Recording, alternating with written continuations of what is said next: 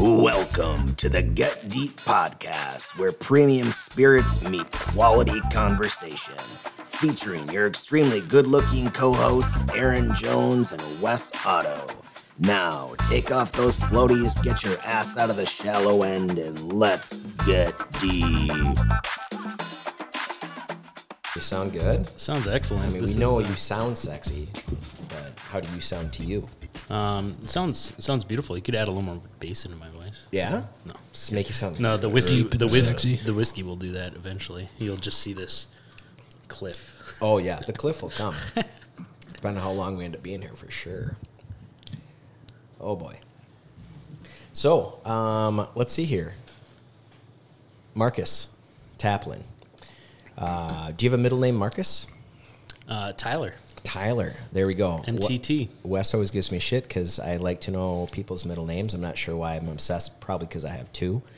Um, so if you want one, let me know. But uh, so Marcus Tyler Taplin. Correct. Yeah. I love it.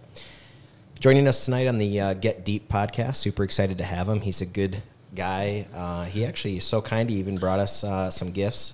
Um, we've got. Uh, do you want to say anything about the cigars you brought at all, or any of the whiskey? No, they just uh, they looked good. I got a, I got a little whiskey bourbon cigar shop, so I picked up some gifts on the way down, and I'm looking forward to trying out the Chankaska spirits as well. Yeah. I'll just say you're my new favorite guest. Bringing gifts is always a plus. You get right into my favorites list.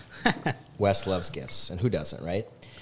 So, Marcus, uh, I met years ago um, through, I would say it was Christy and Matt Holt, some good friends, uh, mutual friends, and most likely it was at Jay Long's originally, but uh, there was also some videos that Marcus and team shot for Jay Long's for some marketing purposes, and they did a fantastic job. Uh, one of the videos I remember um, being in a suit with my cohort at J Long's Matt Long, climbing on an MSU rock wall and having to hold position for multiple minutes, and I was sweating my ass off because if anybody's ever climbed a rock wall, you're it hurts your fingers. If Yeah. you're not used to it, you could really get to build that up. Yeah, there's a lot of core strength that goes into that. Absolutely. Oh, you had to bring up the core strength. Thanks, thanks a lot. Um, so I don't know what Marcus.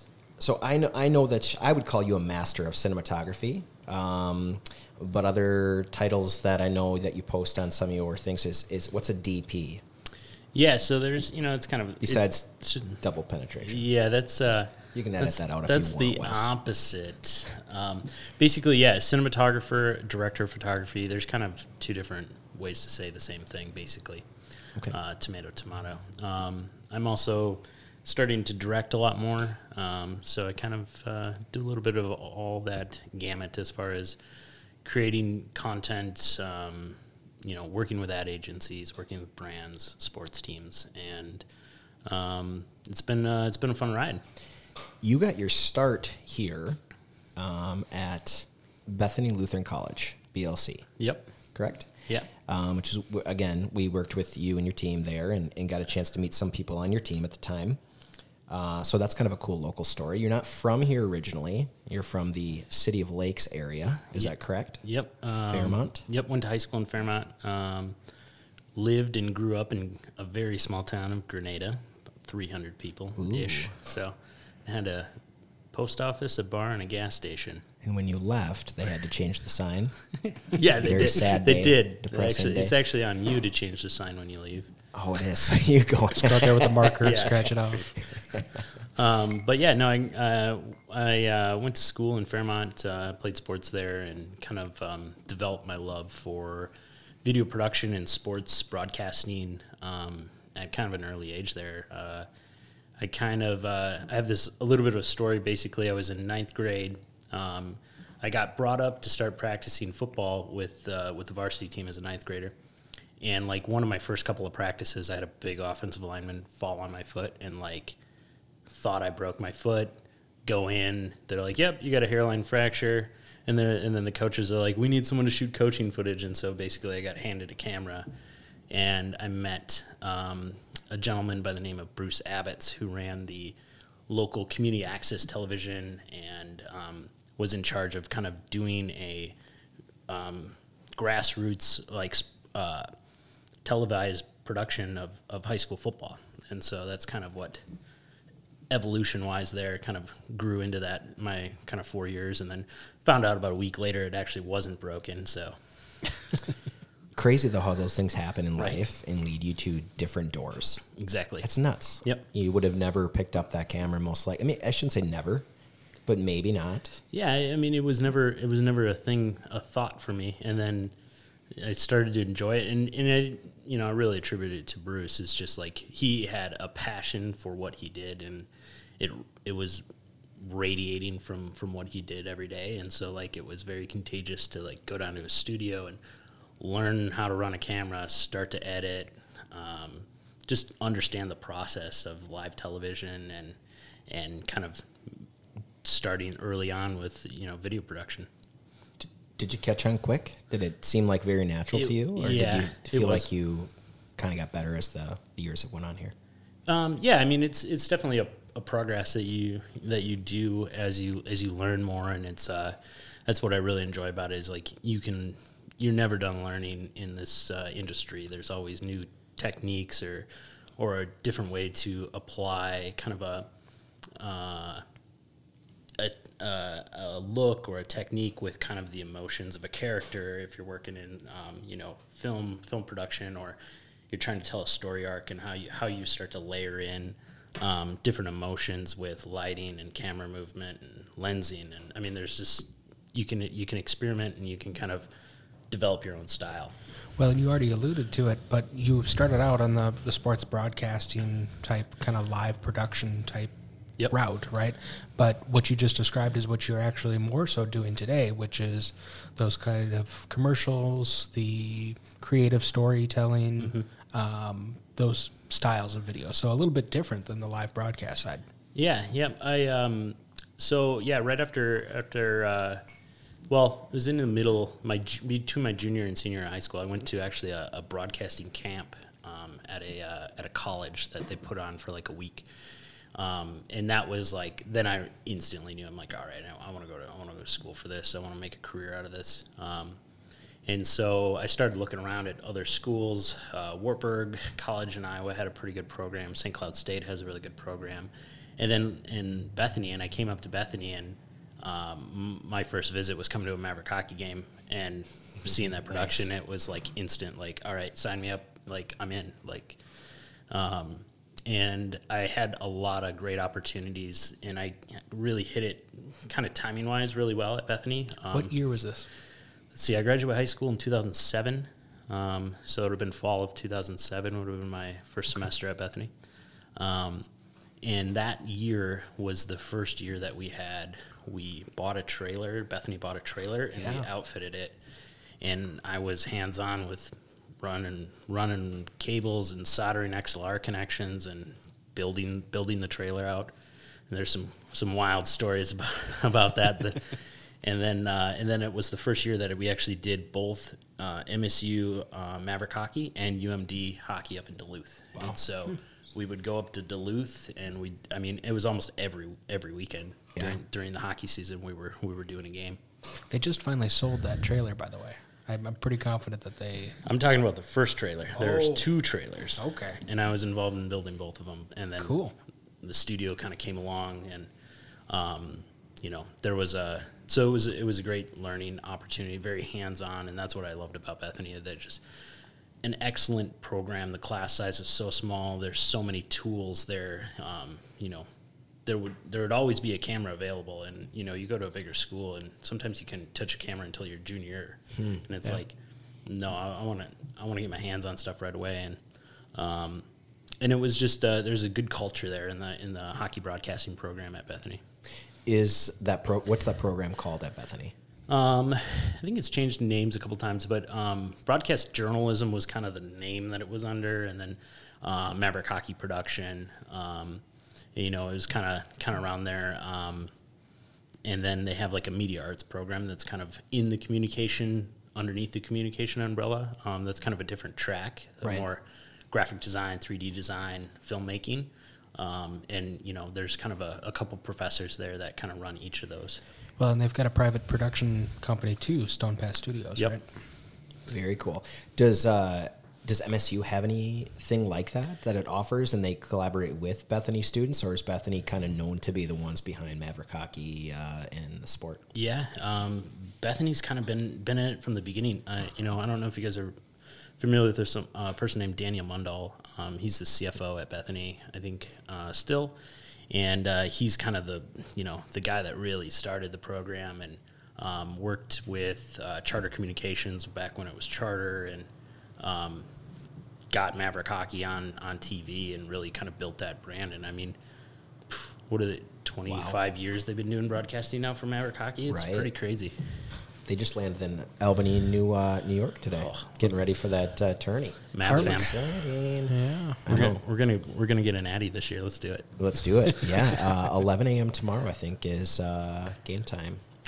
Yeah. you gonna watch? Uh, my plan is to. I got to find the find the channel at. I'll be working, so Oh, maybe sure. and, you know I'm actually feeling a little sick. Uh, Yeah, there's a watch party, isn't there look a downtown? There's a couple. Yeah, Yeah. there's one at Pub 500 and one at uh, Buffalo Wild Wings. Of course, by the time this airs, we'll already know the results of the game. right, but- right, huh? Well, that's that's awesome. I um, so getting into the program at Bethany. Did it seem? How long did it uh, take you to realize after? Did you know right away when you got into the program, like, hey, this is going to be what I wanna, what I want to do for my career? Or did you were you involved yourself? You were learning, you were meeting people, and you, and uh, you thought, okay, this is really fun right now, but maybe when I leave here, I want to do something else. Or did you kind of know right away? No, I mean it, even goes back to I would say probably about tenth grade of high school. Like I knew one of like my goal was to produce Monday Night Football, like in game, be in the truck, and and produce Monday Night Football. That was kind of always my what I was reaching for Sure. and kind of working towards. And so um, working working um, with Bethany and, and the student production led there. Um, I came in as a freshman and I started producing the 30 minute pregame show. Um, so just planning it, organizing it, shooting, making sure people are shooting interviews, getting getting features done, um, writing scripts, and just kind of like really jumped in two feet and kind of kind of took control of that. And then um, the next year I became the game producer, and that's kind of like the leadership role in in the production. Um, it's it's a job. I mean, I 40, 50 hours a week, easy, on top of school, or and on top of maybe trying to make some money at another job or something to you know get through college. So it's a big time commitment, um, but I loved it. It was very passionate about it. Um, couldn't get enough of it, and that was kind of just you know you're surrounded with probably about 20 25 ki- kids that are as passionate about it as you are. So it's very easy to kind of work with each other and kind of let that snowball into it. Um, and then so I, yeah i produced games for three years my uh, sophomore junior senior year. Um, and then got an internship at fox sports in the cities. Um, and then got hired like in February at Fox, like even before I graduated, um, as a, and so I would, I took a kind of a, I had was able able to have kind of a little bit of a lighter class load my last semester and worked and still went to school and then pretty much day after graduation moved up to cities and was working full time at Fox. What That's was the role with Fox? Um, so I started out as a, like a production assistant, um, kind of associate producer, um, but yeah, m- mostly as a, like a they call it a production assistant, but basically you're an editor. Yeah. Um, so I was editing um, pregame and postgame shows for Twins, Wild, and you know Fox Sports North and Fox Sports Wisconsin are in the same studio, so we did Bucks and um, Brewers games as well, and so you know go for hockey, uh, Minnesota Wild, all that, and so there's kind of a you know there's different kind of roles within wh- whatever you're scheduled for the day, but I did um, I did a lot of editing and then kind of started shooting um, and and shooting more video with the staff photographer who kind of like took me under his wing and kind of learned that a little bit as I was there. So not quite the Monday Night Football, but 100% on the track that you were interested in doing. I mean, Totally. those are some really cool exposures for anyone that's a sports fan, but also on the video side. I mean, to be hands-on with those types of programs is really cool. Yeah, no, it was a it was a great learning experience. You you get to understand the business of, of sports broadcasting, um, and it's really a uh, um, it, it's you're around so many people and it's so competitive. It's such a competitive industry and a field because you know you're working with professional athletes. Um, you're doing sports. Everyone loves sports. Um, you know, and so there's uh, you know there's a lot of people that come in from the con- around the country that are are really good um, at what they do, and so you you kind of work towards that, and and you know you build on that. And I, I think I what I worked at Fox for about three and a half years. Cool. And how many hours a week do you think you're working? You're doing that position at Fox and doing what you're doing. Yeah, just it wa- grinding. Yeah, it was a full time job. It was you know forty hours a week. You were kind of capped at that, and so then I kind of um, started to work on some projects on my own. Started I had a you know it was right when DSLR started to really come come around, and people were using cameras, um, stills cameras, to get excellent video at the time. Um, and so I had bought a camera and I kind of started doing my own thing a little bit on the side and, you know, networking with a lot of people. And then, you know, it kind of came to a head where it was like, all right, I'm, I'm it's, it's hard to work both schedules. Right. When you think about yourself, Marcus, as as um, a person, when it comes to what you do now and what you've done then, not that it can it has to be one or the other. There can be multiple things, right? We can sh- you can shift and mold into different things. But would you consider yourself a a super creative person, or would you consider yourself a person that's a grinder and just a hard worker that is willing to put in the work, or do you think it's a collaboration of both? Um, how would you describe yourself and why you've had the success you've had? Um, you know, honestly, I was uh, up until probably you know six, seven years ago. I never really thought of myself as like an artist or a creative, um, just because I never really had that exposure. I didn't go to museums. I didn't watch a lot of movies. I didn't um, do paintings, or it was just never holistic from that standpoint. Um, I was very sports focused and sports broadcasting focused. So like what I do now, um, there's still tie into sports, but it's developed into more of a a broader creative role. And there's so much psychology and thought that goes into making um, branded films and commercials for companies and ad agencies. Um, and you know it's a process. So and i've enjoyed that and i've uh, really kind of embraced you know finally being able to feel like i can call myself an artist now. I um, I was chatting with Kurt Schrader, who I know you know. yep and uh, just said, Kurt, I know you've told me about Marcus. Why don't you give me some tidbits, give me some info on him before he comes in?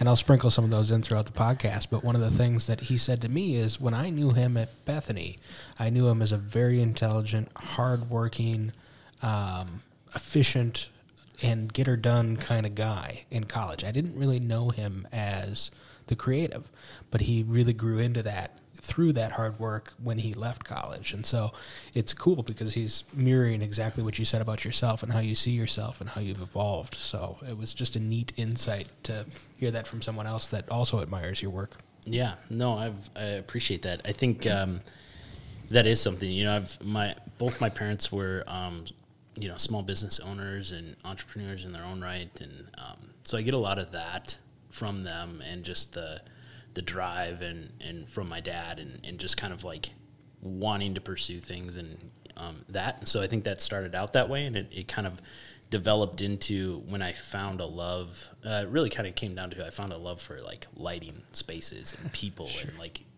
started in on that track, and then it kind of evolved from there. What did your parents do? Um, so my dad worked at a he was a plant manager at a plastics plant, but then he had a body shop that he did on the side. Okay. Um, my mom owned a wedding store in Fairmont, and I actually used to in the summer help out when I was in high school, do fittings and sell Texas. I knew it because when I tried to work with Marcus the last time he was in J Longs, he was just adamant he needed to measure my inseam. And I thought, you're the client here, buddy. I mean, Yeah, we're friends, but you're the client. Why are you measuring my inseam? But of course, I gave in because anybody who wants to Give me your tape measure. measure my inseam, I'm cool with it. It's you know, I'm all about getting deep on this podcast and in real life. So, so you helped out measuring people in that business. Yeah, what was the bu- name of that business in Fairmont? Uh, Elegant Fair. Uh, Is it was- still around? Uh, nope. Uh, My mom is. Uh, I'm a. I'm an. I was kind of an oops. Like I was. My brothers are and sisters are way older than me, and um, my parents are are older. Um, and so yeah, it was like. I think what is it? Savvi formal wear was like a big thing. Like when when she got that line in there, Right. but you know she did proms and weddings and and tuxes and some formal wear and stuff like that. So it was, you know, I was kind of around it a little bit. You know, I was at that time I was you know 16, 17, so it wasn't too one. I wanted Yeah. to hang around mom and dad. I was like driving my car around. Yeah. Well, that's uh, an important insight, though, because that was one of the other nuggets that Kurt gave me, which was that he thought you were very entrepreneurial minded. And from some of our other mutual connections, it certainly seems that way because you've got a number of irons in the fire. Um, one specific story was related to a pretty high end piece of a camera camera equipment that you bought early on in your career. Um, that by most people's standards would be consp- considered pretty expensive and uh, really a risk take, right? Yeah. The, that was a big risk. Can you maybe tell folks a little bit about that camera specifically and what went into that? Yeah, so um, that was kind of a w- right when I was leaving Fox to kind of pick it up from there. Um, it, it got to the point where you know I was the scheduling thing. It was like, all right, so basically it came came down to like October, and I was told told my producer, I was like, I think I just need to be taken off the schedule for this month, and let's let's take it month by month. And they were actually like super gracious about that. I actually never quit or got fired from Fox. Like I just stopped getting scheduled. Yes. the perfect way. right? So just kind of like sailed off in good. there. So I, um, uh, two weeks into that um, kind of journey, I get a call from now who um, a lady by the name of Maria Carrera, who's a really good friend of mine right now, always has been. Um, she called me to do a little show called Diners, Drive-ins, and Dives. Nice. A little Flavor show. Town. A little show. So I did that for about a year. I got uh, their the camera guy they had um, jumped off a boat in Mexico, broke his leg, and then I got a call to come in, and Sure. I went to I went to Nashville, New York, California, Hawaii, just like boom, boom, boom.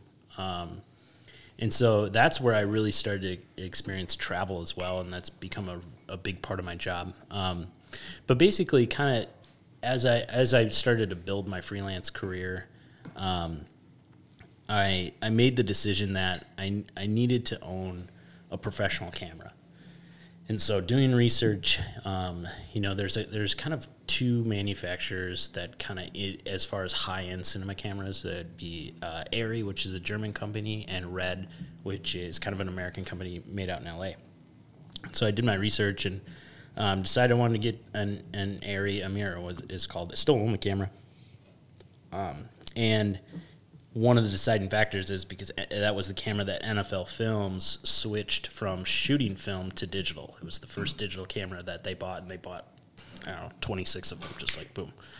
And uh, so I bought a camera and a lens, um, went into debt in about a hundred grand, and was like, "All right, let's do this. Let's let's go- let's, let's see Had how to we go can to do the this." bank, right? had to go to the bank. Yeah, it was uh, it's kind of my first experience, and um, n- knowing what I know now, um, going to a, a a big company like Wells Fargo to get a loan as a first time loan. Uh, is uh, is challenging. I got it done, um, but it's it's not as easy as working with a community bank. Right.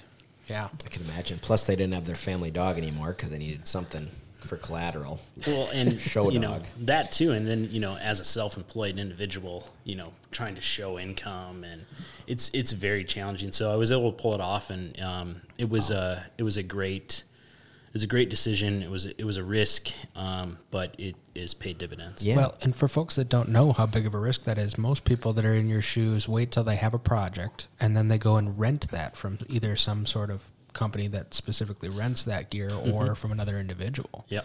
So for you to go and bet and put all chips in on that particular move and then own it, did you end up renting it at all or finding other you know income sources using it? Yeah, so basically it kind of works. Um, you know, I worked as an owner operator for a while, and so that was kind of built into my rate a little bit. Um, and then um, was able to you know have some people rent it out on the side, but it's uh, it was primarily just using it for my projects and the projects I was on. Okay. Would you agree with this quote, Marcus? If you want to take the island, burn the boats. Yeah. That's what I thought about that that quote that I love so much when you said you bought that camera and went in and that was the first loan, big loan thing you've ever done. Um, do you have a car loan before that at all, or not really? Or is this the first legit loan? Um, Yeah, no, you it was. did? It was. I mean, this was prob. I would say, you know, um, twenty late 2013, early 2014 is kind of when I did this. Sure. Good to have a little credit build up. Of A some little sort. bit, but yeah, you know, my, uh, we were we were living in Wisconsin at the time. My my wife, um, who I met at Bethany, um, was in the broadcasting program with me. Hi, um, Emily. Right. Hey, girl. Marcus isn't here in studio. He doesn't have a shirt on. she probably won't listen to this. Oh, jeez. I'm not big enough yet, Wes. I yeah. get bigger. but yeah, so she was uh, she worked at ABC uh, in Eau Claire and was a on air news reporter anchor. Um, so she drove an hour to Eau Claire and I drove an hour to the cities, and so it was like, you know, we were we were definitely taking our lumps and kind of getting through it early on in your career to kind of build something. Um, and so that was kind of at the time that was like, all right, let's let's make this happen. And you know, we didn't have we didn't have kids. We were just you know had cheap rent in Wisconsin and tried to make it work. Cool. Well, it's worked. It it's has. worked. Yeah. There was one thing that was thrown out earlier that I don't want to leave laying on the table, which is diners, drive-ins, and dives. Yes. Keep going on Mr. that. Flavortown. You're gonna have to tell us stories, and you're also gonna have to tell me how I can get Zans on diners, drive-ins, and dives. Oh, I need know, that I know, hack. I know Here people. I know people. I've been to his birthday party. Oh, Yeah. there we go. how is he? Is he a pretty great guy? You know, he's your he's your typical celebrity, right? You know, um, What does that mean? You Marcus knows because he's been around I mean, a I lot know, of them. I know Wes is, you know, Oh, the stop. biggest celebrity I know. But other than that, I mean, well, you know, you've you met a you get to know Wes, but you know, if you walk down on the street and someone's hassling you, he's probably going to tell you to fuck off. yeah, probably, yeah. But uh, no, so guy guy's a good dude. Um, he is a jokester, a razzer. Like it's, I mean, I have a photo where we were in one time, and he was very keen. I, I'm a shorter person, so he's very keen on making sure that um, the angle of the camera is important. You don't want to see those double chins. You don't Yeah. want to be shooting under. You know, ask any any uh, Instagram influencer. You don't want to be shooting low angle. Like for a beauty shot, you want to be straight on or just slightly above the nose. Um, and so I was shorter, and so I would lay down pelican cases to stand on to get my get my level of the camera up a little bit. Um, What can I stop you for a second? What the hell's a pelican case to us? it's just like a mil- regular people it- here. It's a military like hard case. You know, Okay. they they're used in all all all different things. But yeah, it's like a travel like a gun case or Okay. something like that. okay.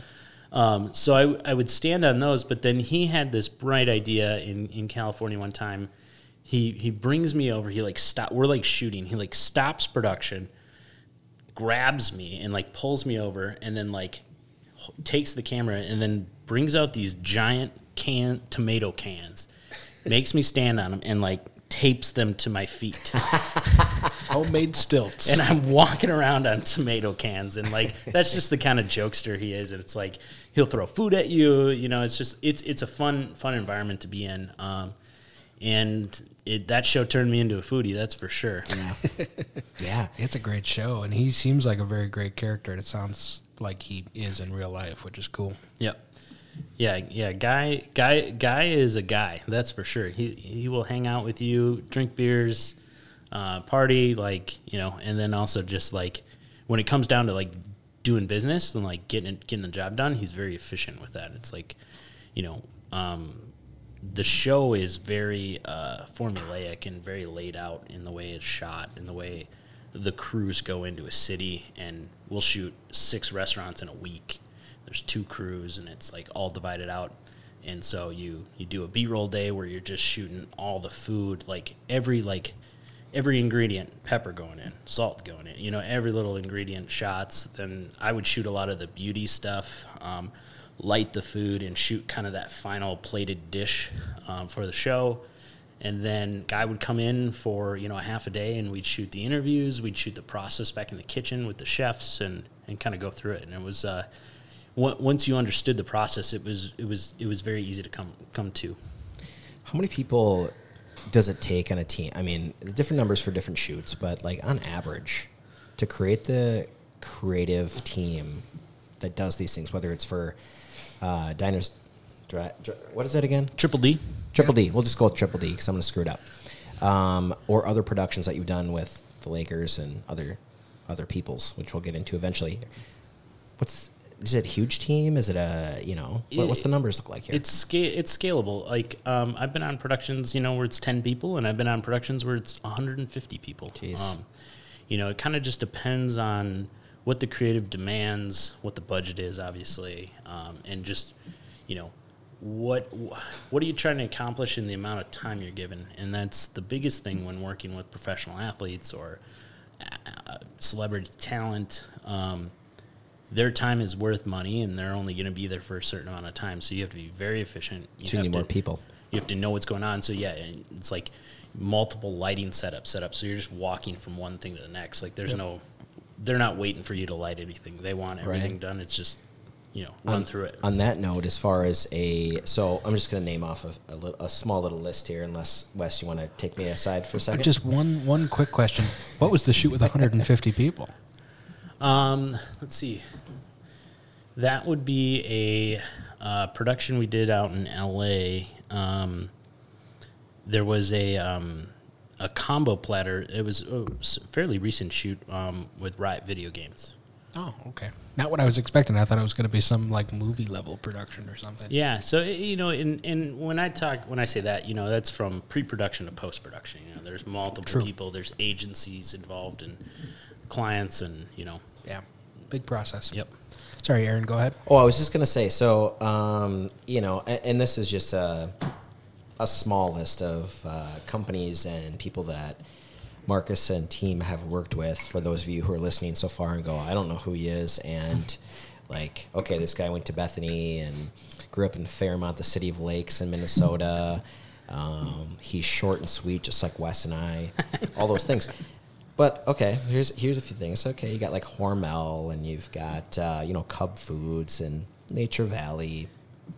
Uh, how about the Las Vegas Raiders or the LA Galaxy or ESPN or Alvin Kamara or Coolio or LeBron James or the Alabama Roll Tide football team, uh, UFC. I mean, there's just a, a few there, and obviously he just told us about some other celebrities too. But do you have somebody that sticks out in your mind um, that would be the biggest diva person that you worked with like you said that uh, they're like you know i'm i'm god so uh, i got this is my time and i'm well for lack of a better phrase going to be a little bitch about this thing so get yeah, it done I'm trying to think.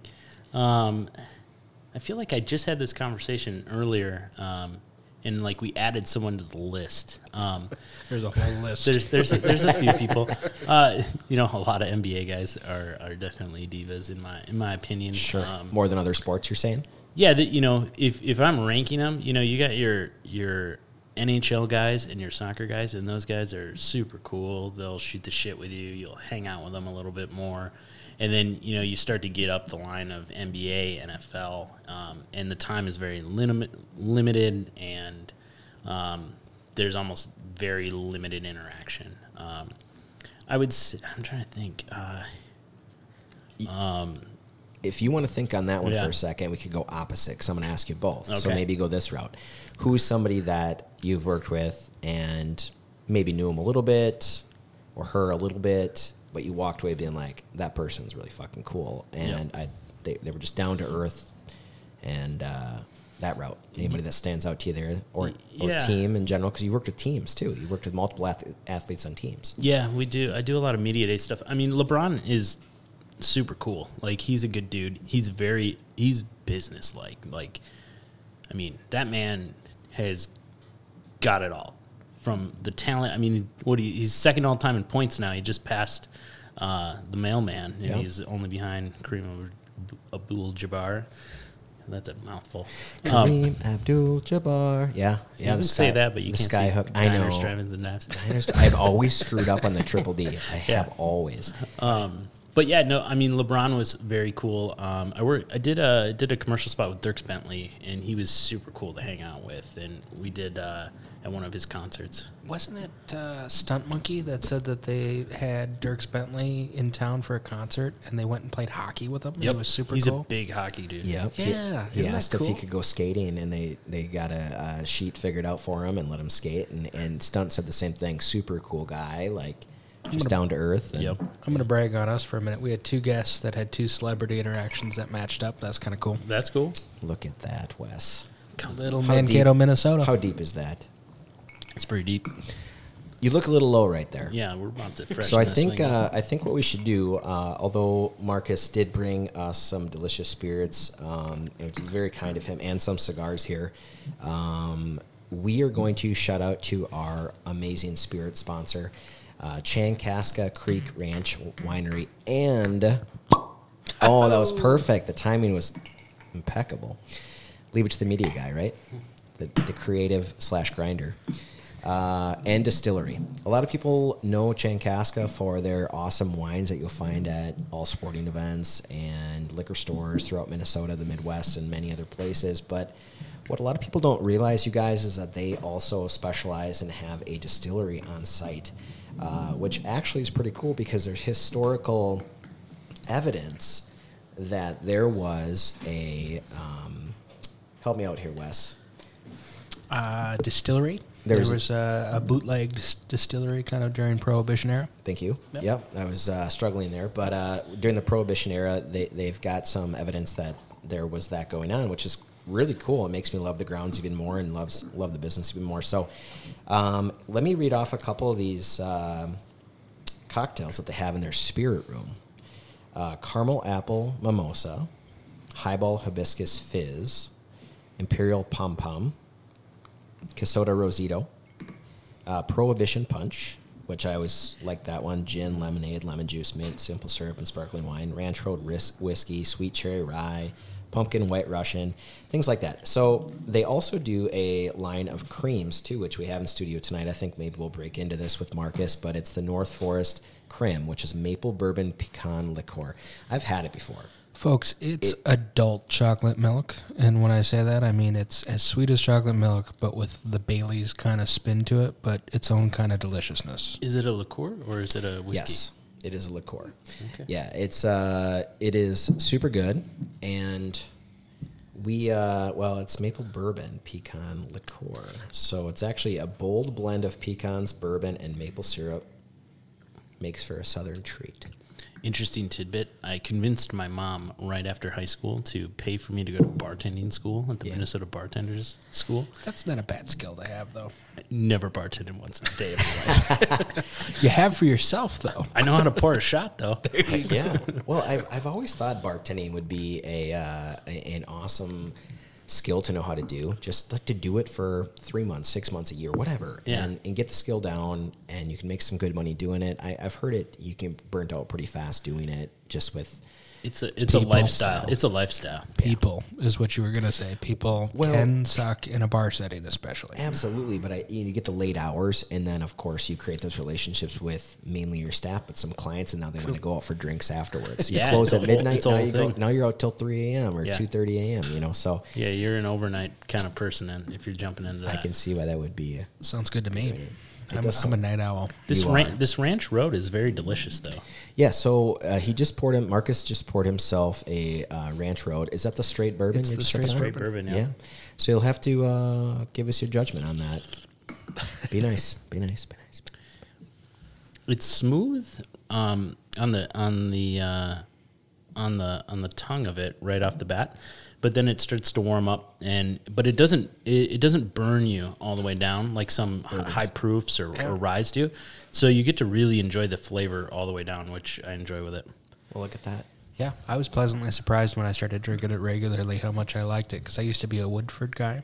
Um, Woodford's a little too sweet for me. It's uh, Yeah. it's what they serve in uh, on the plane, so that's what I usually drink um, when I'm flying. Really? So yeah, What's your flight of choice? You like s- your airline choice? Delta. Delta. I, I'm I've been a Delta. diamond medallion member on Delta for the last you like go. six years. So flying all over the place. flying a lot. Yeah. So- So 2019, I had 82 flights.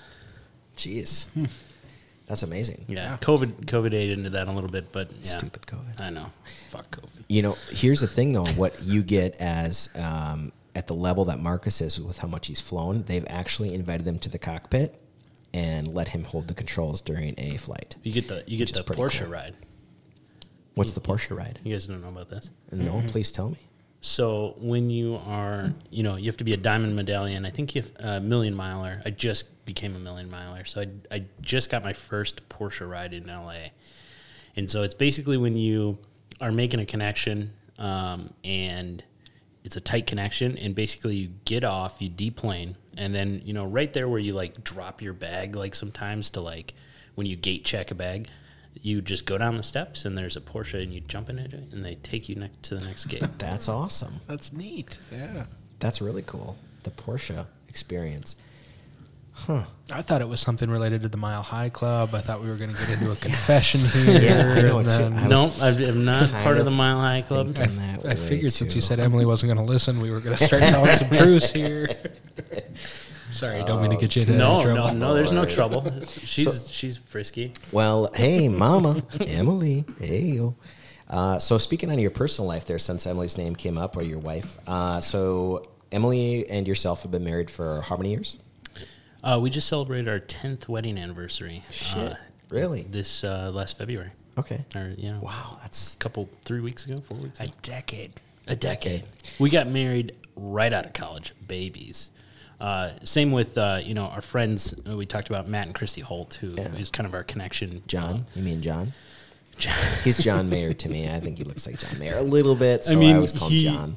He's the most underutilized modeling talent in the city of Mankato. He really is, isn't he? He's a good-looking dude. He's, an just so excellent looking about dude. it. He is. That's a good idea He's- for the next he- J Long shoot. He is Mr. GQ. He really is. I mean, I wonder if behind the scenes he's not so humble about. it. He just kiss, you know, blows kisses to himself in mirrors and stuff. I bet so. You think so? Yeah, I mean, think so, he's too. got to be vain at some point in his life because he's not Right. really He's not. outward. He's just so, so it's mainly in the mirror. I'm sure he's very vain.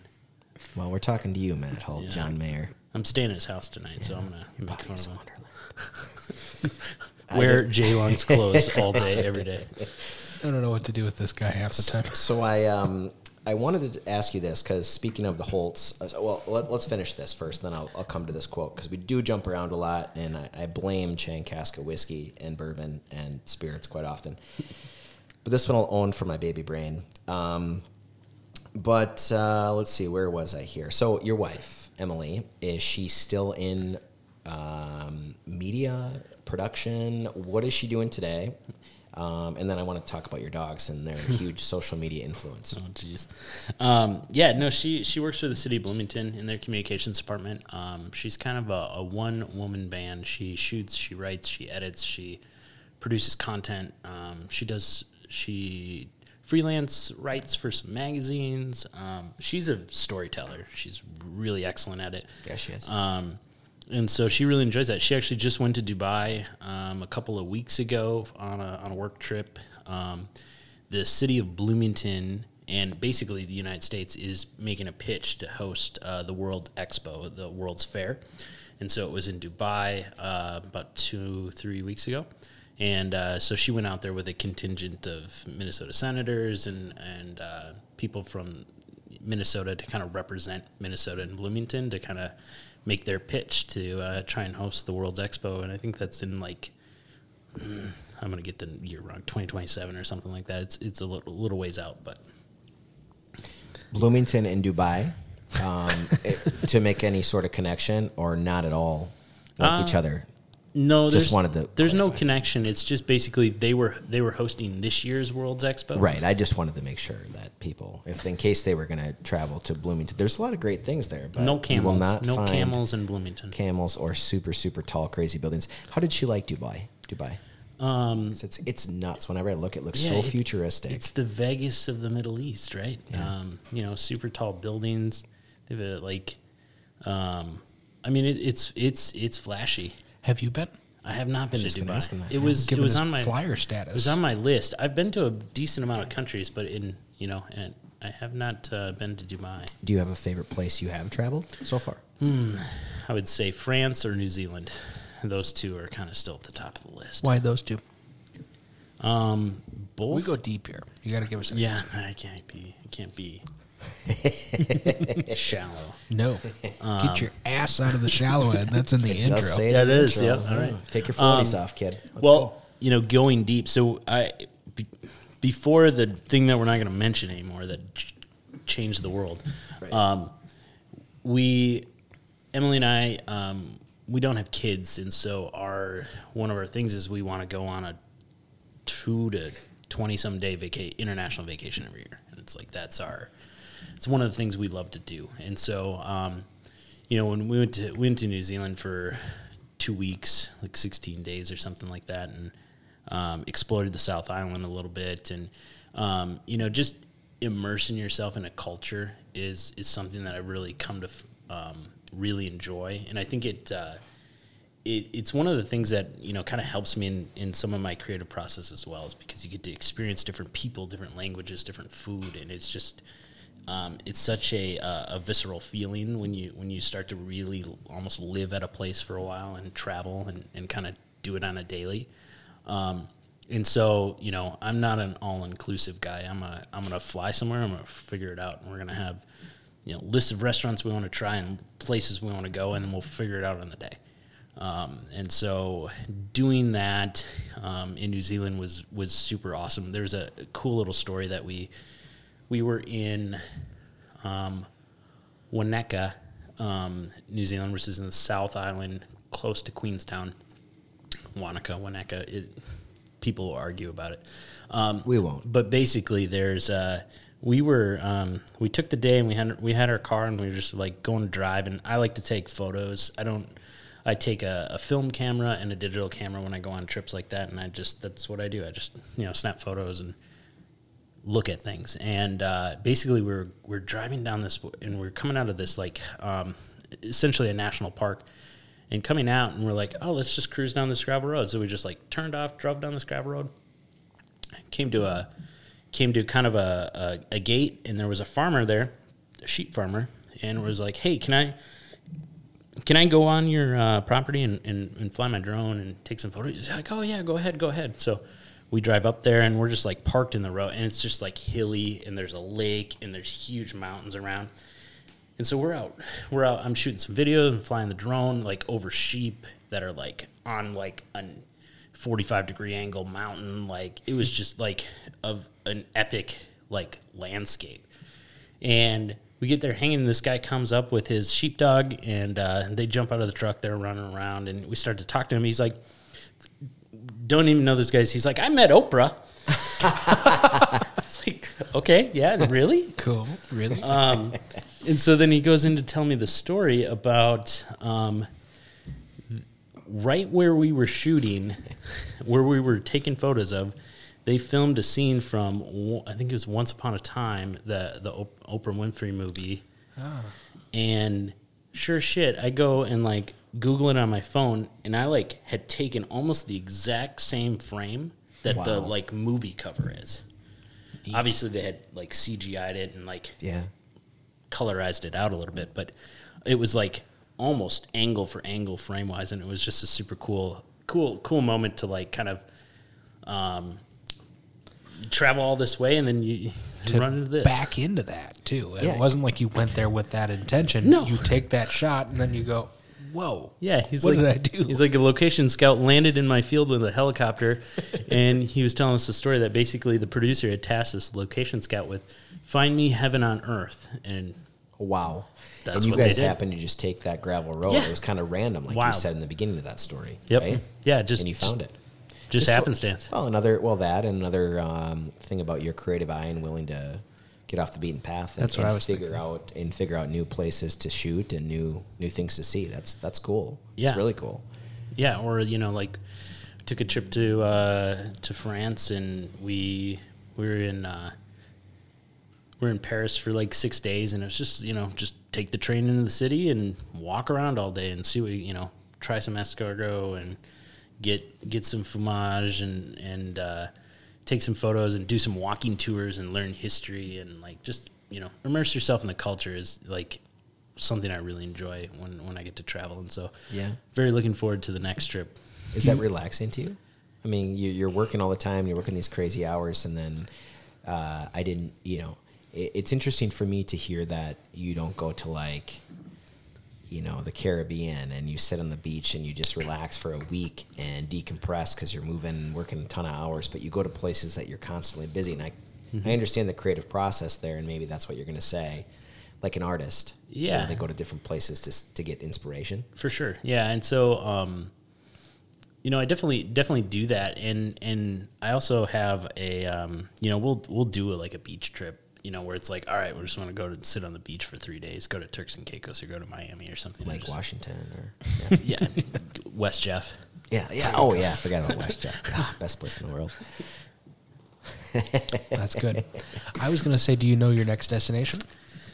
Uh, I think it has to be Italy. It's either I mean Italy and, and, and Japan are the two two next, and so I think we're gonna cut Italy in half and probably do northern northern Italy. Um, you know, we're, my wife and I are pretty big into wine as well, so um, Cutting Italy in half is a good idea, I think, you because can't um, you can't take it all on at once. You can't. There's so much, no matter which end of the, the country you're at. And CJ Pearson, who was on the episode uh, five for the Get Deep podcast, said that he just he loves the fact that he takes at least two weeks. Wasn't that his rule? You have to. It's like you have to do more than two weeks. It's three, four weeks, something like that, because all your other friends are leaving. You know, after a week, and you you're like, yeah, I got ten more days. Totally. Yeah. I mean, when I was in New Zealand, most of the people we met are like, "Yeah, we're here for six months." And it's like, that would be Wow. nice. Yeah. that would be nice. That's amazing. So I got to come back to that quote that uh, Christy Holt, I, you know, of course, had to do my due diligence and and uh, text her uh, previous to this podcast and ask her if there's anything I should ask you about. Uh-oh. Okay, look at him; he's nervous. I should have went with the other stuff she told me. I'll go with this though because I wrote it down. Dun dun dun dun dun dun dun dun. dun. I don't know where that comes from. I'm gonna drink more whiskey. Yeah, please grab a drink. It says, have him talk about the intersection of art and business. This is an interesting topic, and Marcus does great at it.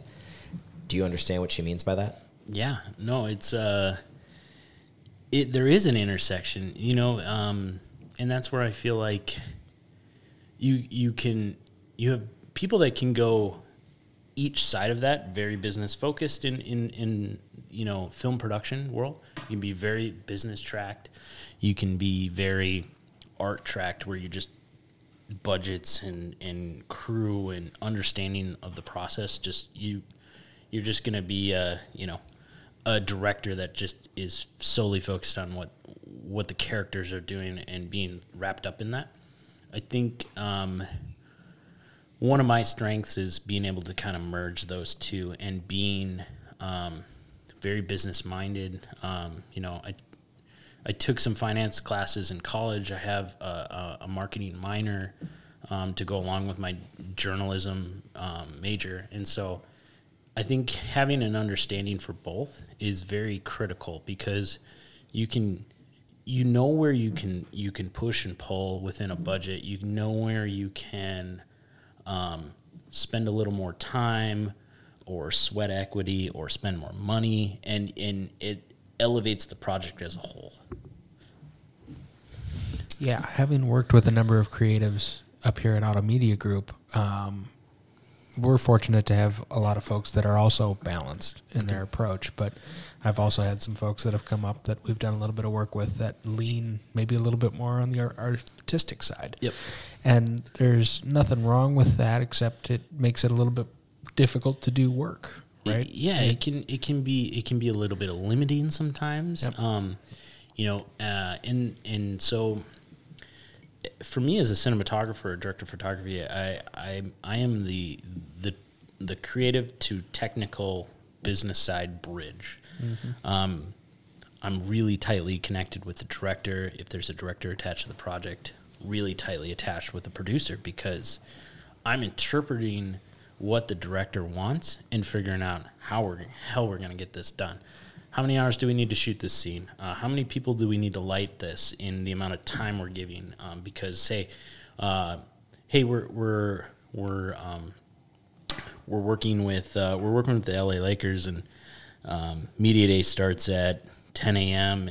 What time do we have to be in to make sure that we have enough time to build the set, light it, and be ready at least a half an hour, 45 minutes early because you know some guy's going to show up early and want to get it done. So, like, you, you balance all this and then you're working with budgets and understanding. Like, I, I do a lot of budgeting because it's kind of thrown into my lap of, like, all right, what's the camera budget? What's the lighting budget? Um, you know, working with a production designer. Um, I work with Christy Holt. I've been hiring her a lot on a lot of my projects that I'm directing as a production designer, art director. Um, and so like you work with these teams and these department heads when you're when you're working on a bigger commercial shoot um, and it's a it's a collaboration and so i have a, a pretty good idea uh, on both sides of it and so i'm kind of kind of can help like merge it all together and, and make the shoot go well and make sure the production company doesn't lose their ass It's good. It's a good explanation of uh, of the whole process right there. Yeah. about how you are the bridge you know like one to keep everybody happy. This you know the director to the creatives because the director is. and The director has to be creative though too. Totally. right? You But don't the want them time, to- You, you- don't want them to stifle the creatives down. You know, and it's a team. yeah there's you know there's some things that they need to be uh, involved with but there's a lot of minutia that they sh- just it's not that they shouldn't be concern. it's just you want them focused on the creative because you want to make it the best you can and like if i can assist with that a little bit and be the liaison sometimes um, and so i've been able to do that and i've learned from a lot of really great directors that i've worked with in the past and um, I've started to direct and and, and shoot um, direct NDP um, a lot of projects here in the last couple of years myself. Um, I did a Minnesota Lottery commercial, Cub Foods, um, Dunwoody College. Uh, you know, done a lot of like lower budget. I would say lower budget for me. You know, and I would say that's probably in that hundred to two hundred thousand dollar budget range. Um, do a, a lot of the sports stuff I do is are north of quarter million dollars into seven hundred fifty million dollar total budget ranges. Yeah, Jay Longs is kind of on that me- medium budget Higher- range. it's usually higher side. Yeah, well, Yeah. yeah, a half mil, you know, right around there. But Well, the Right. talent get paid a, gets paid a ton. they're really they're a little egotistical, but don't don't say anything. Wow. when you're when you're beautiful, you got to demand a You do. You got to put your foot down. price. Yeah. Put your foot down. It's hair just, and makeup, they have a lot of work. Let's just put it that way. Oh, yeah, yeah. see, Especially we- the hair team. We save a ton on my hair budget, but unfortunately, with Matt's hair budget, he eats into it. we completely go. You're still o- over way sometimes. over, How does that work? Way over. I'm gonna jump back. So, did you end up thinking of a, a particular client slash celebrity guest or whoever that was kind of a pain in the ass to work with? A little bit. Uh, Russell diva? Westbrook. Really, and why? He's a basketball player Yeah, now. yeah, he plays for the Lake- Lakers. yeah. Plays for the Lakers. Um, I just worked with him, and he. I mean, I hate to call people assholes. I don't. I don't it's just not my Call him an mentality. asshole. If he is what he is, you know. Yeah, maybe If- he'll if come the at shoe me. Fits. Yeah, you know, Come at me, Russ. I don't know how often he listens. I'm gonna call. I'll call. I'll call Big Cat. I don't know if did you guys watch the Wolves? Did you see that the other day when uh, the when Lakers they, were when in they town? were talking shit to him. Yeah. Yep. Yep. that might have been the best moment. it I, was pretty funny. Did you go to the game? Uh, no, I just I was I caught the highlights of it. I Okay. don't, Yeah, just I uh, and I was like, that's hilarious. And you know what? Good for the Wolves. They haven't been good in a long time. And you know what? You get to talk shit every Russ once in a while. talks a ton of shit. He talks a ton of shit. everybody, Yeah, he does. So he deserved what he got, Yeah. in my opinion. Yeah. Humble opinion. Hopefully the Lakers don't see this and probably won't hire me. That's okay. Well, if they're listening, if the Lakers organization or anybody on the Lakers is listening to the Get Deep podcast, then Wes, we're doing something right. Yeah, well, Hey. it's only a matter of time. only a matter of time. So these projects, like, uh, so so break this down for the people that listen to us right now, Marcus, that are thinking, okay, he's in production, he carries a camera, um, that's cool. He's worked with some famous people, that's cool. He sounds sexy, that's cool.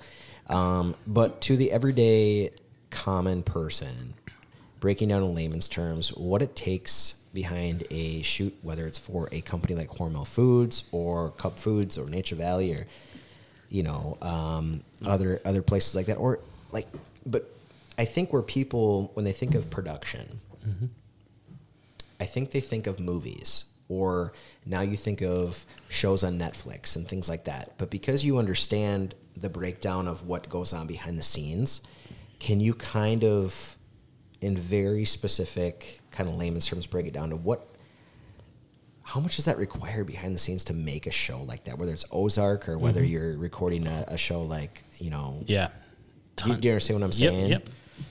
Yeah, there's uh, I mean, there's a lot of people hours that go into that. Um, there's a lot of thought and process. I mean, uh, when when you watch a show, even if it's you know um, like Ozark, it's a great show. Um, the the process that goes into that, and you know, Jason Bateman is the lead lead in it. He also directs most of the episodes. He didn't do a lot of the season four, but he, you know, as a as a lead actor and also directing, I can't imagine the amount of work that's on his plate Right. um, because basically um, a director will start at the beginning and so whether they're a writer director where they write the script or there's a writer that writes the script and then a director takes that over and visualizes it storyboards it out um, starts to put tone and pace and, and and character influence and then you know you have multiple storylines that are going along in a lot of these shows at the same time keeping track of all of that. There's there's just a lot to think about. And so you know for like an you know like say your average movie or show like that like a sh- like when you're when you're talking like episodic television a lot of those shows are shot in 8 to 10 days which is not a lot of time when you're trying to get all those shots and big setups and um, the pace in which they work with. Um, whereas, like you look at like a feature film, um, you know, an average like prep for like a feature film for like a, a cinematographer would be anywhere from six to four months before they start shooting. And so that's six to four months. You're you're going to an office. You're um, you're meeting with the director. You're looking at paintings and photographs and, and other movies and you're coming up with this inspiration book and then starting to figure out how, how these how these pieces whether it's a lighting reference or a tonal reference or a, a character wardrobe reference or, or a set design um, you kind of start to build that movie and that and that TV show from that standpoint. Um, and then you get into a, a tech scouting phase and a director scouting phase where now you're going to find all these locations. A location scout has pulled all these places to go look, but there's a team of, you know, 10 to 20 people that are going to all these places to scout. And so, like, say in a, an average TV show, there's probably, I don't know, maybe 10, 10 to 12 locations per episode or something like that. It just depends on the show. But they're probably looking at 50 or 60 locations just for that episode, just, you know, multiple versions for each spot and then they they figure out like okay this this should be shot on location because it's a day exterior or it's a night exterior. Um, or um, you know it's a you know a house or a room that they're in a lot. Okay we're going to build this on stage so that it's always there it's always lit um, and it's efficient for production to be able to shoot and get it done in the timeline they have. So there's a lot of that process that goes into the pre-production um, and then when it's like time to start your shooting it's go time. It's like you you have it prevised, you have it you have it boarded out. You know what your schedule is per day of what scenes you're shooting, what talent's going to be there that day, um, and what you need from a lighting standpoint or a camera standpoint. Um, and so it's it's very uh, it's it has to be organized because the hourly burn rate of money on a show like that is just asinine. And so you you know productions are very very conscious and producers are very very well organized to make sure that you're getting it done close to budget Well, that helps. uh, I think folks understand why Hollywood is so expensive because of how much effort and energy and creative power goes into each one of those scenes and making the magic happen. Um, just to think of an extreme example, I think it's Amazon Prime that has the new Lord of the Rings TV series that they're launching, and that's supposed to be one of the most expensive ones. yeah i mean if i mean everyone was a fan of game of thrones right? It's the most expensive tv show at the time. Um, you go into it and you know you imagine so imagine driving to set and so it's like you're on location or something and for like you're four miles out four miles out from like where the camera is and where like actions being called, and that four mile drive is just trailers and trucks and people and staging and semis full of lights and semis full of wardrobe and trailers and all this stuff. And like for you know like a big battle scene on Game of Thrones when they have like 600 extras. Yeah. insane. Can you imagine the the wardrobe department on this? Probably 50 people 100 people in the wardrobe department alone It's crazy to me. It is really crazy, and that's why I wanted you to explain that. And I think you did an excellent job of that. I, I think for my, I, I can only you know say for me, but I, I don't think I appreciate when I watch a show or I watch a movie what really goes into it, and then as I start to think about my creative friends that are in the business, like yourself and like Jordan Powers and like Wes, and you manage a lot of that, and with others as well, and what goes into it, and it's so I think far removed from the client or from the person who's viewing it, which is on purpose. They don't you don't want them to necessarily know all that, but I think it's important for people to know that there's a ton that goes behind it. What do you think? And I think I know the answer. I think I know the answer for me, but what do you think is the most unappreci- underappreciated um, thing when it comes to cinematography, but yet at the same time is one of the most important? totally um i there this is why i really love Underappreciated from our standpoint Yeah. as a viewer.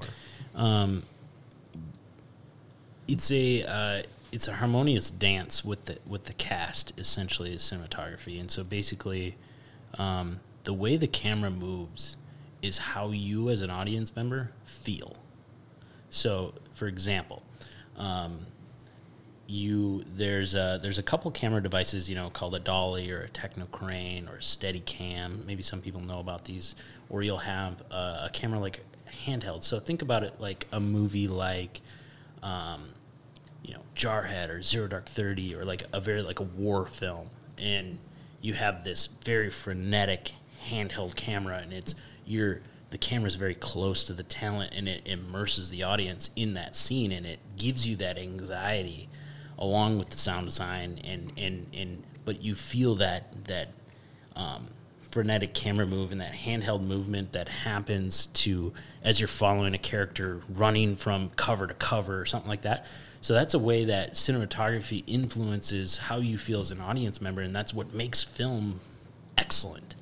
Um, or you know you have you have a, a, a very traditional film where it's um, like uh, or even just like a show like House of Cards, and you have where it's very smooth and it's very uh, the framing and the cinematography of each shot is very well composed. Breaks the fourth wall.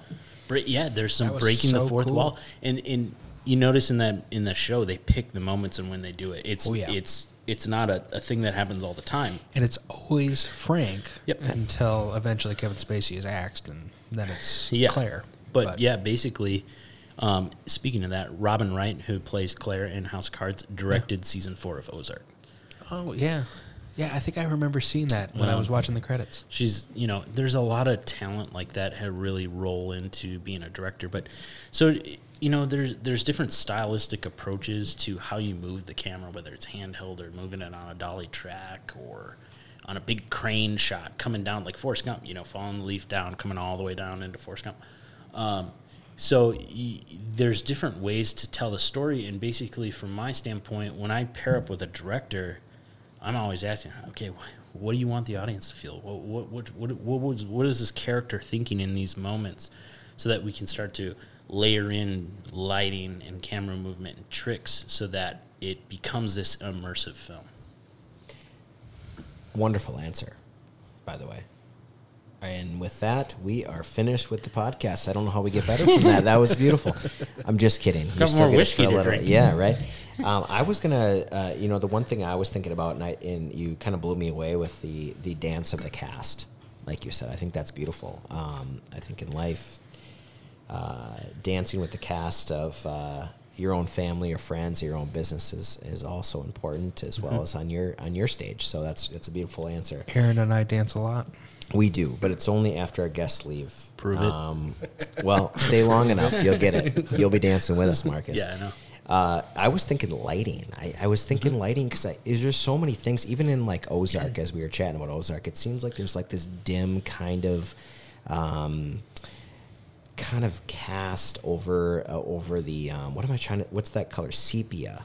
It's almost like this kind of sepia toned. Mm-hmm. It's like a s- a everything. cyane- It's, kind of yeah, Yeah, cyan, cy- kind of darker, soft blue. It's very. They have a lot of soft, uh, volumetric light. There's got to Um, be a psychology behind all that, correct? I mean, uh, Yeah. it's supposed to make It's it's the viewer it's, feel a certain uh, it's a world in which the characters live in, and so if you start to think about the characters in Ozark, forget their names, the actual characters' names, um, but basically Ruth. yeah, well, Ruth, she's cray. she, yeah, she's cray.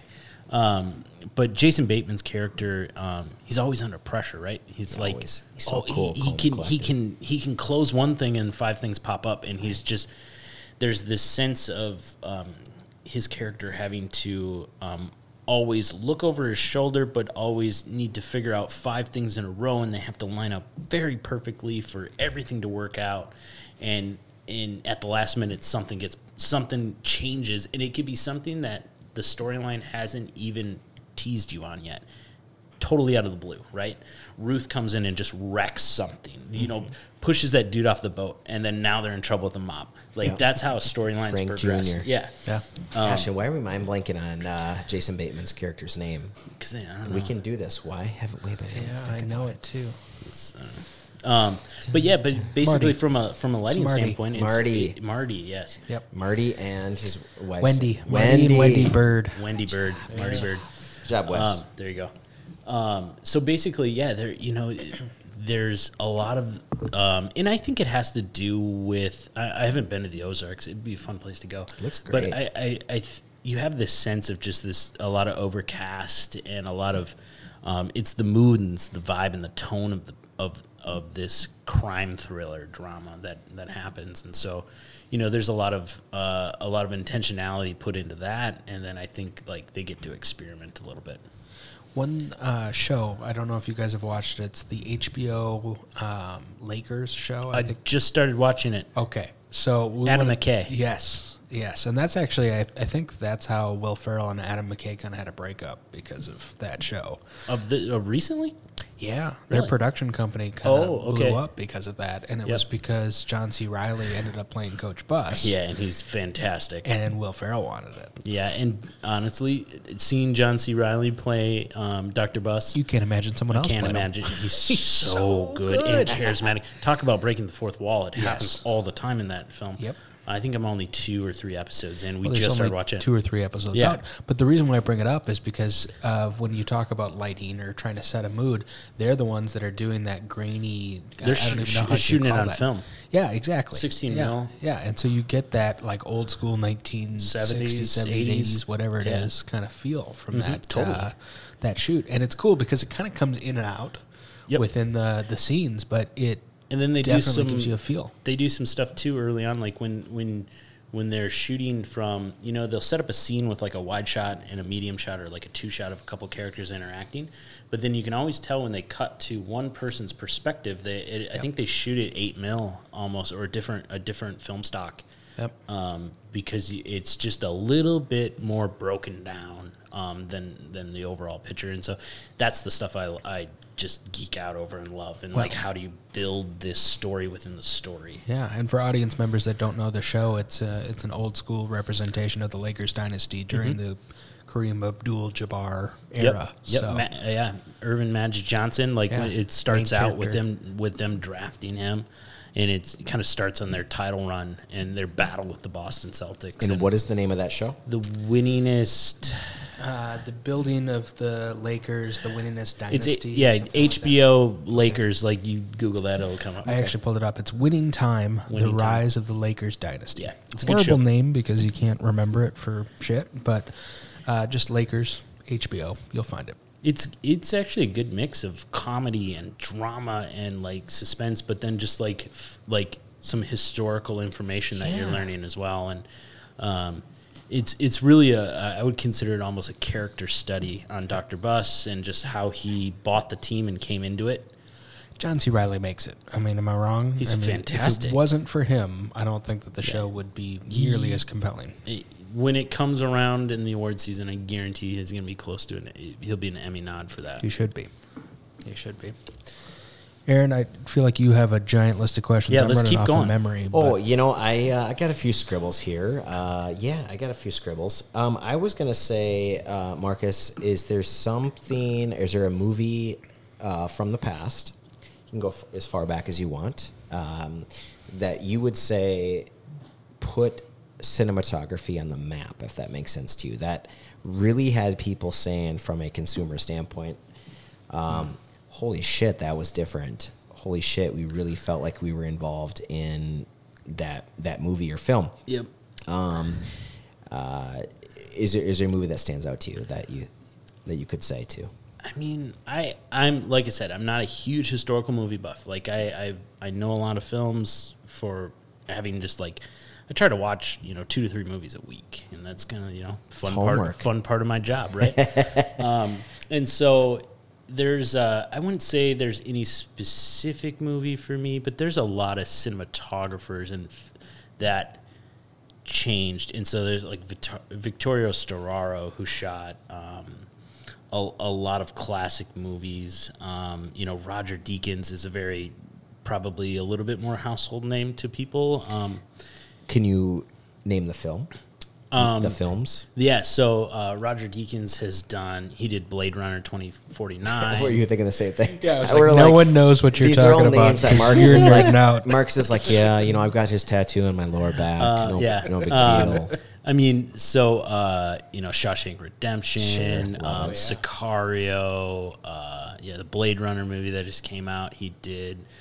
Um, there's, I mean, I'm on the spot now, but there's, there's, there's, I mean, tons of movies that I, I almost related to. Like, uh, I look at cinematographers and in their kind of catalog. You know, Greig Fraser right now is kind of taking over the world. He just did Dune. I don't know if you guys saw Dune. Yeah, I saw Dune. Um, he just did the new Batman movie that's out. Um, he did Mandalorian. Um, so there, there's, there's. I always associate with that. I, I don't have a specific film that I would tie to cinematography. There's so many for me. Let me ask you this then, in a, a, a uh, similar vein.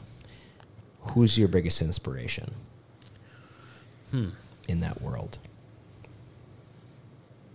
I would say, um, honestly, I mean, I would say it's you know it's probably a Roger Deakins kind of a guy who's done um, just so many movies, so many movies that are that everyone would know. I, I would I would have to rattle off the list of, of things that he's Sure, pull done. it up. We got time. Um, You pull that up. Aaron, have you seen the new Batman? I'm I going have to see it on not seen the Friday. new Batman yet. No, I have not. Okay. Good movie. Okay. So About an hour long. Okay. Uh, hour too long, I mean. Hour too It's long. three I was like an hours. hour long. Geez, that's a So- short movie. There's like two storylines within the movie. okay. Really? Okay. Um, you guys familiar with Coen Brother movies? Yes. Okay, so Roger Deakins did a lot of Coen Brother movies. Okay. Um, oh Brother, We're Out There. Yep. Um, he did True Grit, A Serious Man, which was shot in Minneapolis Mm-hmm. because the Coen Brothers are from St. Louis Park, where I live. Right. I did know that. I forgot about that. Um, Fargo, No Country for Old Men, um, 1917, The Assassination of Jesse James. I mean, there's you know The Big Lebowski, which is a, I, I love that Amazing. I love This is one. this is quite the list. Okay. yeah, I see mean, your inspiration here. Okay. He is, you know, you know, at the top.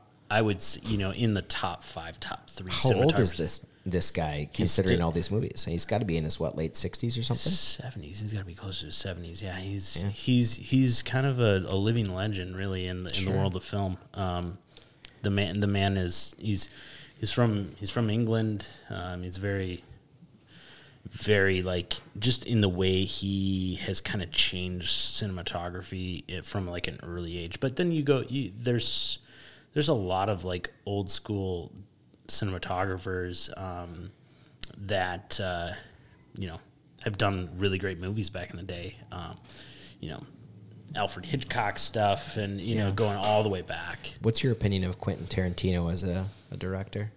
Um, he's like got him? he's got his style. Yeah, I mean, yeah, like, like his uh, movies? Inglourious Basterds. I I think that's a really great movie. I I think. Uh, um, I, I do enjoy a lot of his movies. Uh, Robert Richardson is the cinematographer that he works with a lot. That does a lot of Quentin's movies. Um, and so you, you almost kind of see this. There's a, there's sometimes directors and DPs kind of get paired up, and so like Yeah, it's like most Like of the time we know the director, but you don't know who is who the cinematographer. Is there Yeah. a lot of directors that are also cinematographers, or is that two Uh, different worlds? There's a there's a few I believe like uh, PT Am- PT Anderson, Paul Thomas Anderson um, shoots a lot of his own stuff. Um, Okay, and would there be a movie that we would recognize, or something that we would be able Um, to kind of uh, relate to? This is where this is where my memory sucks. Like I know these guys and I like I know the movie. I just I went to a movie earlier this week in theaters, and I can't even remember which one it was. So I don't blame you at all. um, People always ask me that. I was actually in the store at Jay Long's the other day, and Brianna just asked did me that. um, he just did uh, uh, licorice pizza, which just came out. Um, but he did, you know, it's a it's a you know it's a, he does a lot of kind of indie-ish. They're they're bigger budget films, but they're indie. So he did like Punch Drunk Love, Inherent Vice, Okay. um, The Master, Boogie Nights. Boogie Nights. Phantom there we go. There's a Thread. throwback. Um, you know, Who doesn't like a little Burt Reynolds and Mark Wahlberg? huh? Marky Mark. That's right. Um, yeah, so like the, you know, there's uh, anyone wants to come watch movies. Let's maybe we do a movie night here down at OMG. I like that idea. You, you should uh, you should set that up, buddy. Um, you can call it. Uh, actually, I think I've already got a name for you. Uh-oh. Um, I, it's a little premature because I was going to bring this up towards the end, but um, you've got Cinemark, and then I think we call it Cinemarcus. Um, what do you think of that? And Well, there- a- it'll be a movie night or something like yeah, that. Yeah, we could do that because there, you know, there's Marcus Theaters and there's also Cinemark Theaters, so it's Right. like right in the well, middle there. Cinemarcus, Perfect. or we could also call it uh, What's on Tap. Ooh, If you like that, uh, you could because then we could pair it with bourbon. Yes, you could also pair it with bourbon, but obviously Everything off goes good with bourbon. Marcus, Everything. Marcus's last name is Taplin, so what's on tap? Um, and you, you know, it could be a movie night or it could be following his travels. Um, this one was the third one I had, uh, which I was going to save till the end, but might throw it out now. And this is if Marcus decides to get into the, um, let's see, uh, porn industry. Not because he's the talent, but because he wants to be behind the camera. It'd be called I'd Tap That. yeah, that's interesting. Of the Why many, are you getting up? Are you going to the bathroom? no, no, I'm, I'm getting more bourbon. Oh, okay, perfect. Okay. Oh, we're, we're hoarding the bourbon. I thought maybe here. he was leaving. He was like, "This is getting too deep for me." And Only, uh, only if, if we're if we're going down that smutting road of porn, you are the fluffer, Aaron. Well, perfect. I will be whatever it needs. I need. I need to be. I'm. A, I'm a team uh, player, if you will. So, I love it. uh, speaking of which, uh, any famous cinematographers that you respect in the industry of porn? I don't know any. I don't- it- a lot of it's homemade, right? Well, little known fact, Change Marcus actually. No, I'm going to go deeper. I was going to say Marcus Okay. is actually the man behind the camera when it comes to the casting couch. Little so- did you know, little old Marcus from the city of Lakes. Yeah, there you go. That's how we got to start. now you're gonna get me in trouble with my wife. Yeah, yeah. Sorry, yeah. Emily. Well, I'll change the topic, but I'm going to steer us off of video if if you're done, Aaron. I don't want to Feel like jump around Oh, too I much. got all sorts of stuff. I, you know, things. But yes, please. Okay.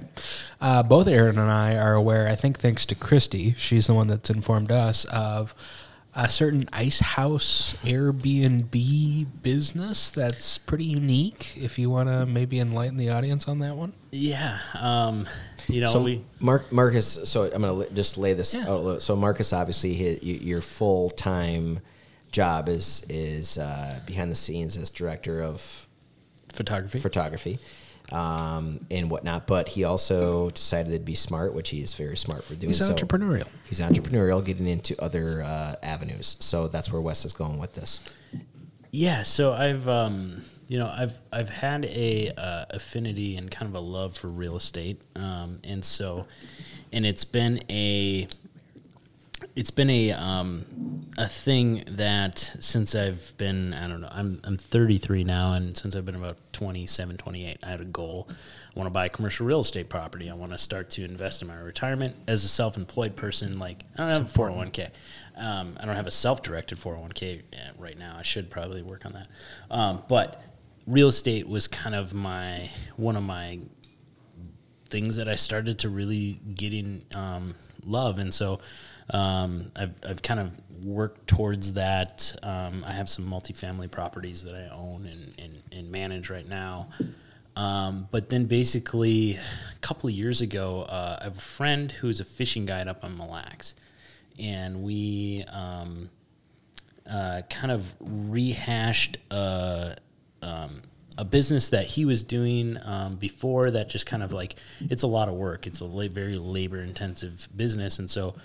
Um, you know, he partnered with me and we kind of structured it and branded it. And basically, we have a company called Ice Camp Outfitters, which is a uh, a destinational um, overnight luxury fish house sleeper trip type of uh, business. So, luxury ice house. Luxury ice My, houses. my kind of thing. With each one, if I understand correctly, I haven't done a ton of research. This is what Christy has told me. Each one has its own theme. Is that a fair way to put it? Yeah, they, we we've we've themed them a little bit. We've branded it in in such a way, um, but it's it's a uh, it's bringing all the accommodations of home out on the ice, and so you know. Minnesota is, I mean, land of ten thousand lakes, and we have national parks and national forests, and you know, a lot of people love to get outdoors. Oh, yeah. especially in the summer. And it's like uh, there's a lot of people that do it in the winter, and but there's a lot of people that just don't because they don't, you know, they can't afford to buy a seventy thousand dollar fish house and and do it, or, Or they don't consider themselves a winter outdoorsy Exactly. person like myself. Same. But and we're breaking that barrier. We're we're allowing access to people that want to come up for a bachelor party, want to work from work from a fish house for like four days, and like you know this environment has allowed that, or people that want to take a quick family vacation. You know, we're we're just under a, an hour and a half, hundred miles from the cities, and you know, um, we we kind of take all that in, and it's very um, we're an outfitter, so basically you show up and um, we meet you at a bait store, get you set up with all the tackle you need, get you hooked up with the bait, escort you out to the fish house, walk you through it. Um, show you how the fish house works and then you live in a fish house for two days and you get to play cards and watch tv and sit by the fireplace that's in the fish house drink bourbon while fishing it sounds amazing. How many fish houses do you have now? uh, we have 10 And each one is unique, or are they some of them similar? yeah so, some of them have some themes um, there's a couple that christy uh, she actually helped kind of like interior design a little bit for us um, but then we have um, like brand new um, fish houses. And so like f- if, you know fish house rentals isn't a new thing but there's a very old way of thinking about it grumpy old men style where it's like a shack and it's plywood or you see the insulation on the inside and it's very just rugged. Get her done. exactly. And i grumpy old men is like one of my favorite movies. Watch it every christmas. Good one. um, but you know, there's there's a lot of people that want to experience ice fishing, but want the amenities. There'd be no way that I could get my wife up there to do that at all unless it was in a situation like that where she knew that Mm-hmm. everything was taken care of and um, and, and most likely she'd just sit back and, and we'd, we'd bring the things to make Moscow mules because that's her jam Totally. or wine.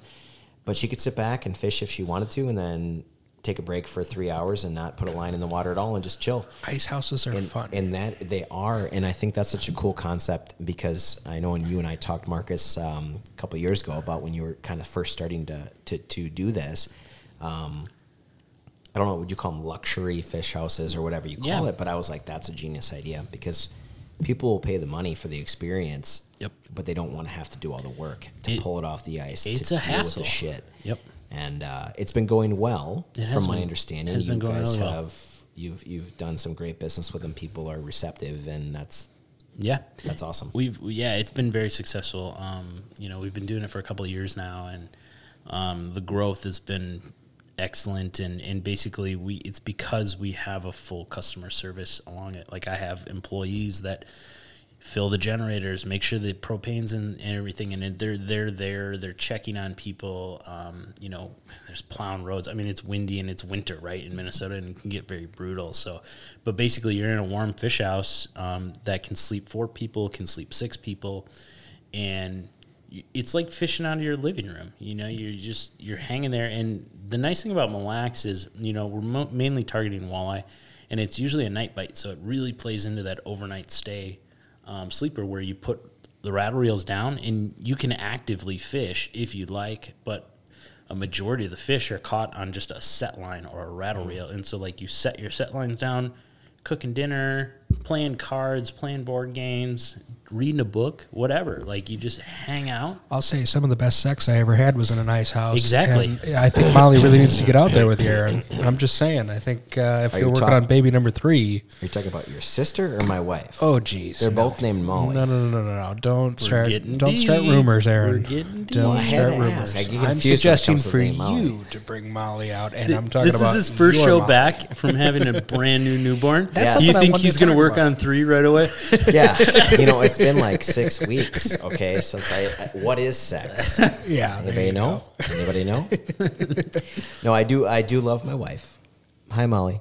And I, I do love the concept of these ice fishing houses. In fact, I'd love to. Uh, you and I talked earlier about doing some collaboration and cross marketing with that.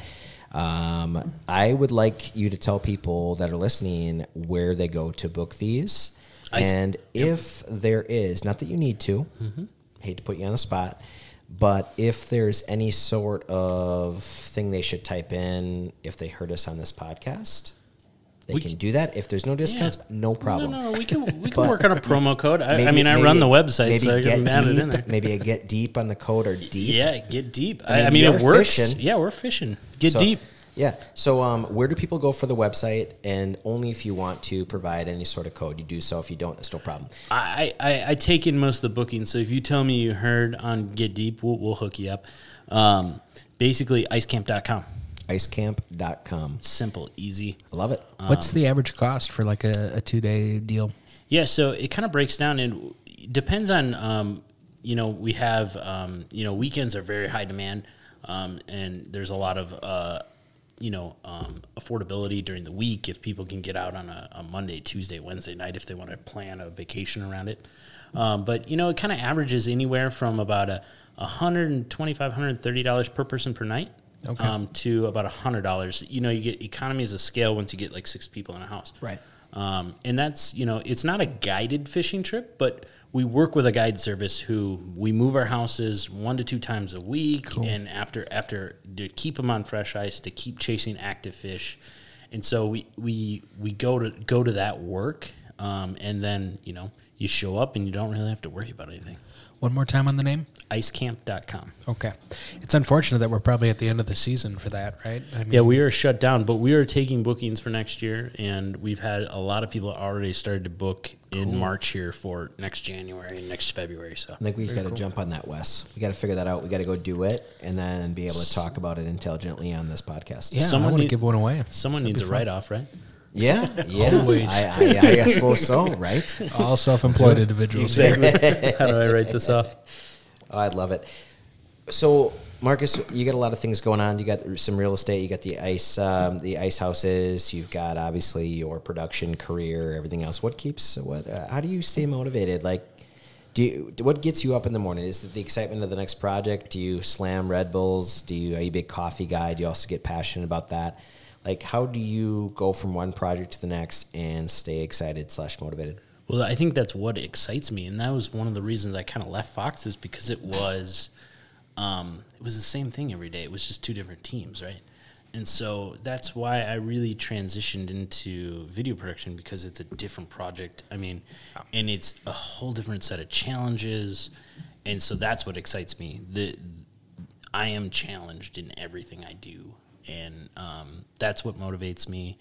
That's what drives me to, um, you know, do my best. And you know, as a freelancer, um, you know, I own a production company and it's more of an entity for tax purposes, and I do do some production through it. But I'm a, I'm a, I'm a hired gun as a director cinematographer for the most part, hired by ad agencies or production companies, and so. Um, you know, w- I was given a piece of advice by a mentor of mine who is a pretty successful cinematographer. Um, you're only as good as your last job. and what better motivation than that, right? Yeah, absolutely. It's a great way to measure yourself, especially in a space where What your if- work is always speaking for itself. What have you done for me lately? Yep. Is essentially what you mean by that, right? Yeah. Well, you touched on something that I think is uh, a cool possibility for someone in your shoes, which is the production company piece. You mentioned that you're mostly a hired gun. Have you ever considered developing some IP and developing a, a production company around that, whether it's a TV show or a movie, um, and then going to a studio and selling it? Yeah, so I'm, I'm actually working on a project right now that we're involved with. Um, we're selling. Um, so uh, a, a Bethany grad that I went to school with, his name's Jonathan Hartwig.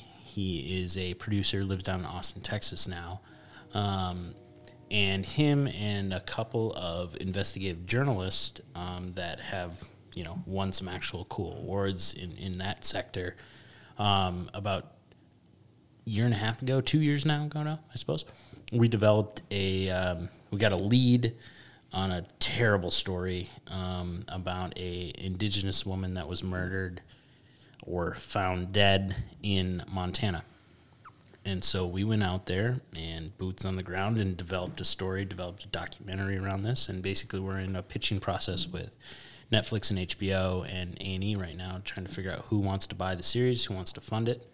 Um, and so I have some I have some investment points in that um, as just kind of being you know part of the process on that and um, you know so so developing a series like that has been a very fun way of doing it where we're fronting all the costs so we're putting in all these free labor hours just to try and put together a pitch so that you can sell it to a, a distribution company Right. So, what's your role in that specific process on this project? Um, so I, you mean, uh, basically, I'm, I'm not really the director on it, but we don't have a director, so um, it's kind of three producers and me as a cinematographer who's also kind of visually directing.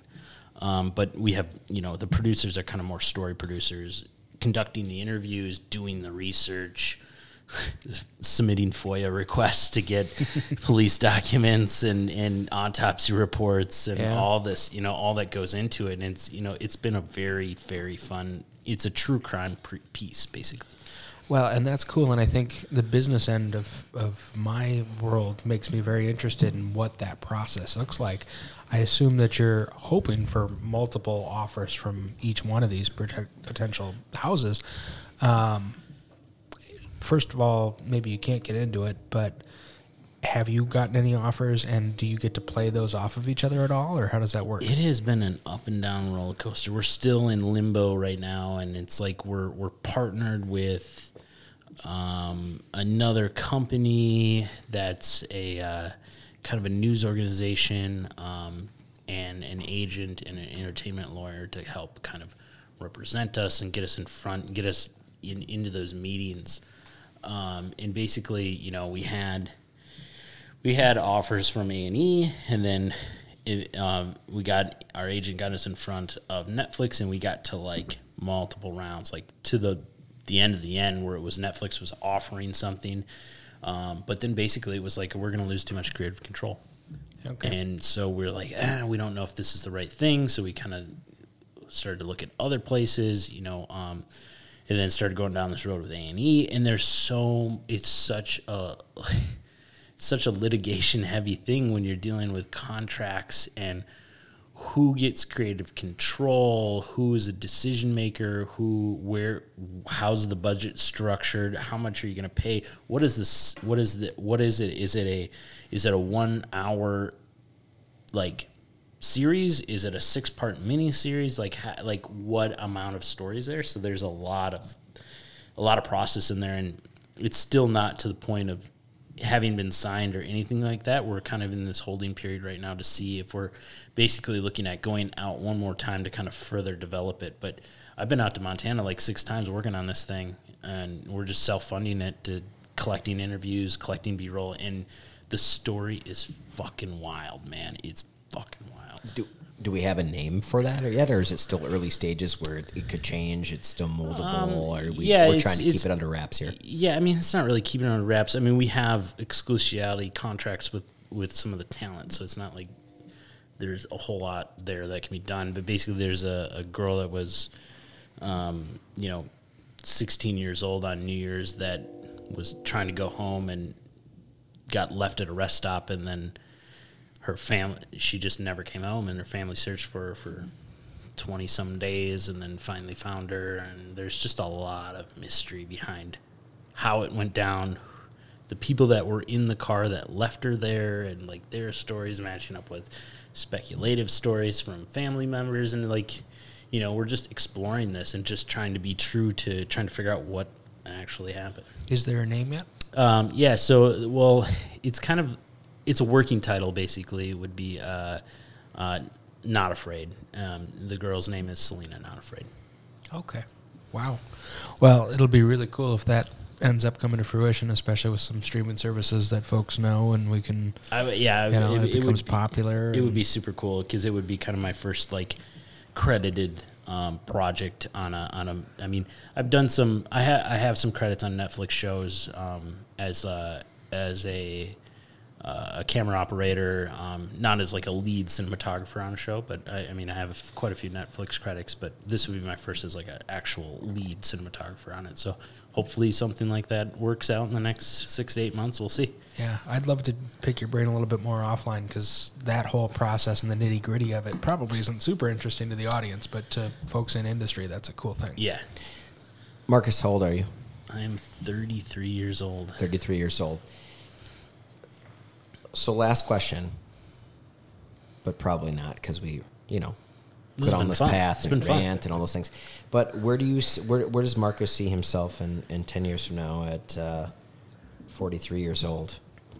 Or maybe if you want to jump further, we could go to uh, 53 years old in 20 years. But like, where do you see your career? Obviously, you're having a lot of fun here. You've had a lot of success, and you've got uh, multiple streams of income going on here, which is super smart. Um, where do you see yourself?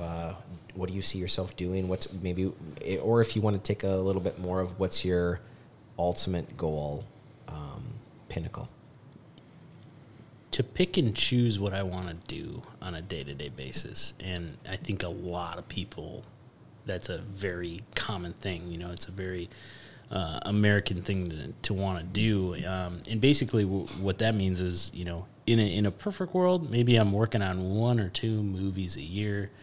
And then maybe during the summer, I'm get to chill out at my land up in Ely and hang out and live in the forest and like recharge and reconnect or travel and and do that and and basically just be able to be a little more present in in your daily life and uh, a little more mindful in in what you're doing and like how you're doing things. And I think that uh, by not having uh, like right now I'm in such a just a rush a daily daily I, mean, I have multiple things happening wide gamut of people calling me all day long or emailing me all day long.